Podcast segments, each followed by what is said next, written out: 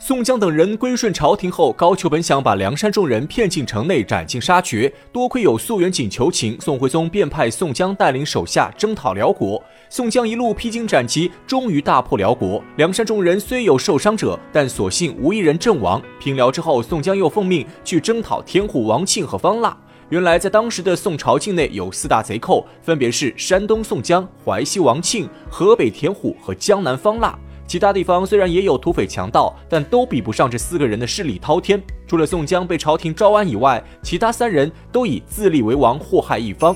如今宋江平定辽国，宋徽宗便又派他去征讨其他三名贼寇。宋江领命后，先去征讨河北田虎和淮西王庆。虽然中间历经许多艰险曲折，但最终还是圆满完成任务。一百零八位头领无一短缺。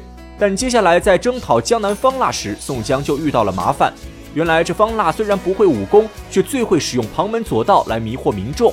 起义不到一年的时间，就聚集了数十万兵马，攻占了两浙地区的六州及附近数十个县。方腊自称圣公，名号永乐，设置官吏将帅，在睦州建立起了属于自己的政权。方腊手下人才济济，猛将如云，其太子方天定率兵九万镇守杭州，而方天定手下又有大名鼎鼎的南国四大元帅。分别是宝光如来邓元觉、南黎元帅石宝、郑国将军厉天润和护国将军司行方。这四人个个武艺高强，勇猛过人。除此之外，还有杭州二十四将和江南十二神等。从战斗力方面来看，方腊是宋江遇到过的最强对手。也正是在讨伐方腊的战役中，梁山头领死伤惨重。由于这几次战役电视剧中并没有拍，我们这里就直接说一下梁山各位头领的结局。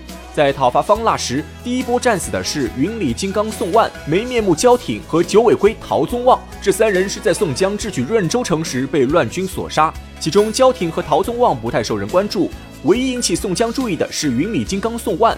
宋万怎么说也是梁山的元老级头领，因此宋江亲自祭祀奠酒。接着，在攻打常州时，江南十二神之一的霹雳神张敬仁偷袭杀死了百胜将军韩涛和天目将军彭起。与此同时，卢俊义在分兵攻打宣州时，白面郎君郑天寿被守城的磨盘砸死，操刀鬼曹正和火闪婆王定六中了毒箭而死。在宋江攻打苏州时，丑郡马宣赞和飞豹大将军郭世广同归于尽。接着，梁山水军头领在攻打常熟和昆山时，施恩和孔亮因为不会游泳落水淹死。在攻打杭州时，郝思文被方天定活捉后凌迟剐死。金枪手徐宁误中毒箭，本来有神医安道全在的话，肯定可以救活徐宁。但不巧的是，宋江攻打杭州前，宋徽宗身体不适，一道诏书就将安道全索取回京。没有了安道全的医疗辅助，徐宁勉强撑了半个月后，最终还是在秀州撒手人寰。这是梁山第一个战死的天罡星正将。徐宁和郝思文战死后，宋江在杭州城外安营扎寨，坚守不战。浪里白条张顺立功心切，急于拿下杭州，于是不顾李俊的劝阻，孤身一人趁夜潜入西湖，湖想着偷偷打开水门，里应外合。谁知守城将领早有防备，提前在水下放了报警铃铛。张顺不慎碰到铃铛，引起守城士兵的注意，结果被乱箭射死在西湖之中。可怜张顺一代英雄豪杰，最终魂断永金门。张顺性格豪爽，重情重义，在梁山坡上人缘极佳。张顺死后，宋江哭得肝肠痛断，甚至直言自己的父母死了也不如这般难受。由此可见，张顺在宋江心中地位甚高。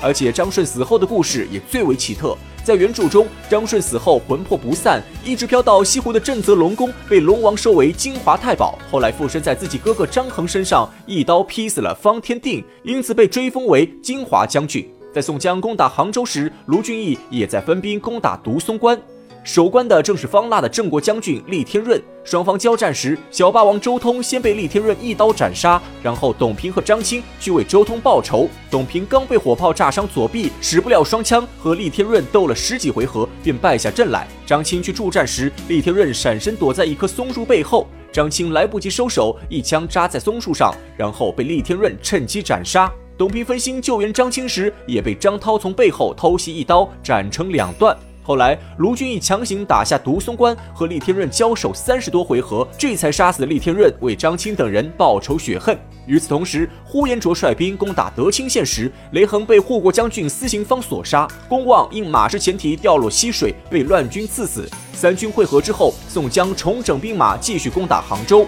这次急先锋索超被南黎元帅石宝在阵前用流星锤打死，邓飞去救索超也被石宝一刀砍死。之后，赤发鬼刘唐跟着卢俊义攻打侯朝门时，一心要抢头功，但他却不知道杭州城和别的城池构造不一样。杭州有三重门关，最外面是一层千斤重的甲板，中间还有两扇铁叶大门。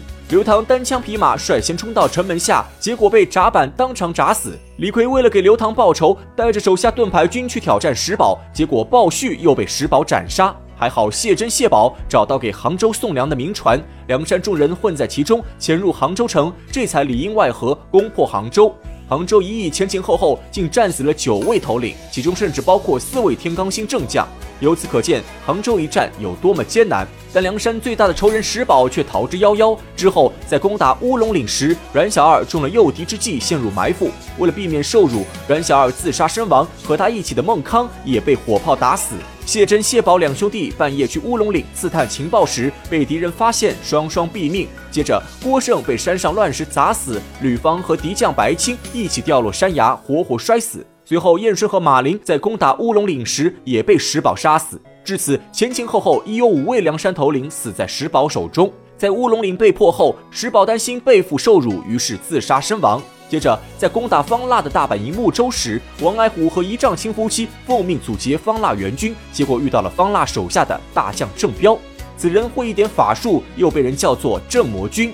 在两军交战时，王矮虎先被郑彪用妖法杀死，一丈青扈三娘救夫心切，也被郑彪用金砖打死。宋江为了给王矮虎夫妻报仇，亲自带兵迎击郑彪，结果武松又被郑彪的师傅包道乙用飞剑斩断左臂。多亏有鲁智深在旁拼死相救，总算保住武松性命。只是从此以后，行者武松变成了独臂武松。而李逵带着手下去追击郑彪时，李衮失足落水，被乱箭射死；项冲遭绳索绊倒，被踩成肉泥。还好，最后郑彪被关胜一刀斩杀，包道乙也被林震一火炮打死。然后，卢俊义分兵攻打玉岭关时，把守关卡的是方腊手下剑术最强的大将庞万春。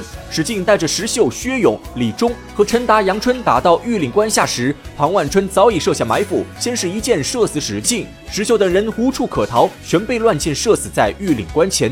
这一战，梁山直接损失六位头领。等卢俊义进攻歙州时，欧鹏又被庞万春用箭射死。菜园子、张青被乱军所杀，丁德孙在晚上埋伏时被山里的毒蛇咬伤，毒发身亡。水火将军单廷圭和魏定国为了争夺头功，误中王莹的埋伏，掉入射中城中陷坑，被乱军戳死。然后青岩湖李云和石将军石勇，一个被王莹的坐下宝马转山飞踩死，一个被王莹一枪挑死。话说这王莹也是方腊手下一员猛将，手中一条钢枪使得神出鬼没，无人能挡。因为拜官尚书之职，又被人称为王尚书。后来在歙州城破时，王莹一人单挑孙立、黄信、邹渊、邹润四人，不落下风。直到林冲加入战场，五人合力才把王莹当场斩杀。此时宋江虽然一路损兵折将，但总算打到了方腊的老巢。方腊率领最后的兵马躲在清溪县，负隅顽抗。但此时的方腊身边仍然有数员猛将。其中最厉害的就是方腊的侄子方杰，此人惯使一技方天画戟，但绝不是吕方郭盛那种仪仗队把式。方杰的方天画戟势大力沉，勇猛无敌，颇有三国吕布之风，被方腊称作南国第一名将。除此之外，还有上将军杜威会使六口飞刀，百发百中。在宋江与方腊的倒数第二战中，霹雳火秦明大战方杰，二人斗了三十多回合，不分胜负。结果杜威在后面暗放飞刀，秦明躲过了杜威飞刀，却没躲过方杰的方天画戟。可怜秦明为宋江出生入死，戎马多年，眼看就要功成名就时，却惨死阵前。还好卢俊义及时攻破歙州，从方腊后方发起突袭，方腊只能退缩到方圆洞中坚守不出。在追击方腊时，玉宝寺和孙二娘都被杜威飞刀射死，邹渊和杜迁被乱马踩死，李立、杨龙和蔡福都身受重伤而死，阮小五也被楼丞相杀死。此时宋江大军压境，胜利唾手可得。在宋江和方腊的最后一战中，方杰再次大发神威，先是单挑大刀关胜，斗了十回合不分胜负。宋江急于拿下方腊，又派花荣出阵助战。面对关胜和花荣的两面夹击，方杰仍然不落下风。三人斗了数十回合后，宋江又派李英和朱仝出战，方杰抵挡不住，拍马回逃，结果被卧底柴进一枪刺落马下。方杰一死，方腊再无依靠，只能仓皇逃命，却正好遇到了在山中迷路的花和尚鲁智深。方腊被鲁智深当场活捉。当然，在民间最早的传说中，方腊是由武松生擒，甚至有一段故事说的就是武松单臂擒方腊。但在《水浒传》原著中，方腊是由鲁智深所擒。至此，宋江终于剿灭方腊，但也为此付出了相当惨痛的代价。当初的一百零八将，如今跟在宋江身边的只剩下三十六人。除去患病和被留在东京的工具人外，宋江征讨方腊一役，居然战死了五十九位头领，不由让人可悲可叹。